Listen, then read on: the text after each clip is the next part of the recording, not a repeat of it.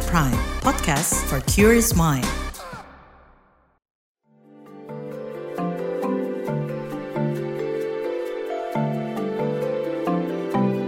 Saga, cerita tentang nama, peristiwa, dan fakta.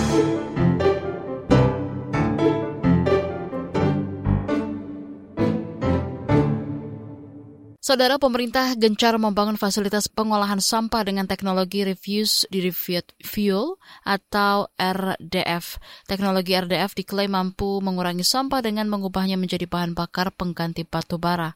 Fasilitas itu dioperasikan setidaknya di 12 kota, salah satunya tempat pemrosesan akhir TPA Jabon di Sidoarjo, Jawa Timur.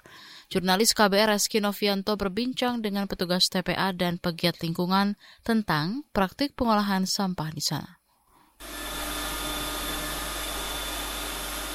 Deru mesin pemilah sampah terdengar sedari pagi di tempat pemrosesan akhir TPA Jabon di Sidoarjo, Jawa Timur. Sampah seperti plastik dan kertas karton dipisahkan untuk diolah menjadi pelet hingga briket. Ini adalah bahan bakar alternatif pengganti batu bara yang dihasilkan dengan teknologi Refuse Derived Fuel RDF.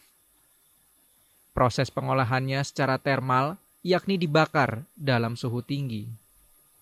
Staf teknis dan peralatan TPA Jabon, Opi Wisnu Broto. Yang paling dominan itu kresek, kantong plastik. Itu persentasenya cukup tinggi lah. Yang kedua ada, kalau kita sih nyebutnya atom. Apa ya Bu? Atom itu Ah, campuran itu kayak PT, ya itu campuran, ada tutup galon. Biasanya di sini kresek, atom, terus duplek, sak.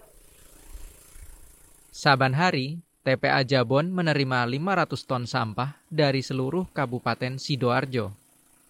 Dari jumlah itu, sebanyak 60 ton sampah yang bisa diolah dengan teknologi RDF. Kapasitas yang ada di sorting plant itu by spek itu memang kita dari konsultan karena kita ada project dari Jerman itu 35 ton. Cuman sebenarnya itu masih bisa di up. Jadi kita kemarin coba udah sampai di angka 50 ton alhamdulillah bisa.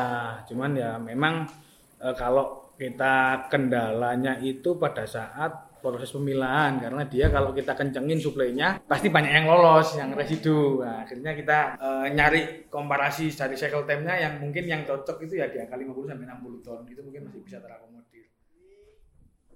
Menurut Opi, pelet dan briket dari TPA Jabon sudah diuji coba sebagai bahan bakar pengganti batu bara untuk pembangkit listrik tenaga uap PLTU Awar-Awar di Tuban dan PLTU Python di Purbalingga. Di, di Tanjung Awar-Awar itu 80 ton, 80 ton. Terus di Python itu juga 80 kayak. RDF digadang-gadang pemerintah sebagai solusi permasalahan sampah di perkotaan sampah diubah menjadi energi terbarukan pengganti batu bara. Namun, ini disebut solusi palsu oleh Hermawan Some, founder LSM Lingkungan Nol Sampah Surabaya. Kata Hermawan, RDF justru bakal mencemari lingkungan dan berbahaya bagi kesehatan. Tidak juga akan bisa membereskan semua sampah plastik dan yang paling bahaya ketika diolah dan kemudian dimanfaatkan berbahaya sekali berdampak terhadap kesehatan. Itu yang kami sebut dampak palsu, apa?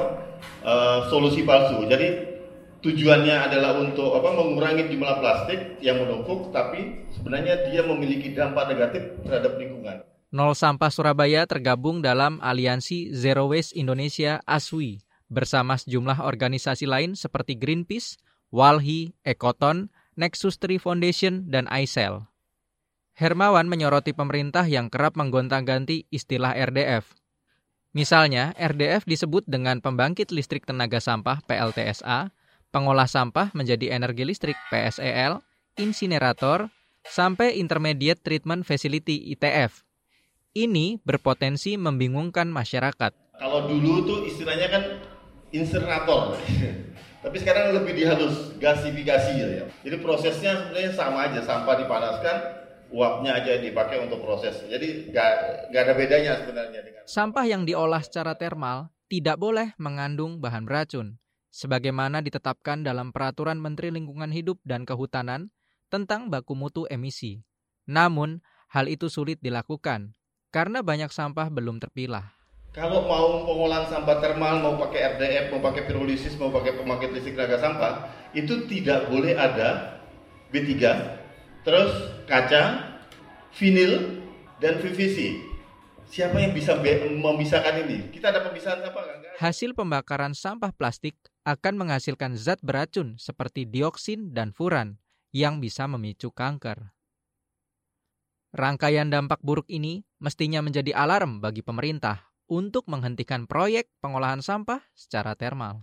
Ini bahaya sekali. Nah, kita nggak bisa. Oke, kalau memang mau pilihannya pakai termal, aturannya sudah dijelasin, nggak boleh pakai ini. Ada nggak yang bisa menjamin itu tidak ada? Ini yang berat. Ini yang jadi masalah serius ketika kita sebenarnya melegalkan pemakaian itu untuk termal, tapi aturan-aturan ini yang nggak di nggak ditepatin. Demikian Saga KBR, saya Reski Novianto.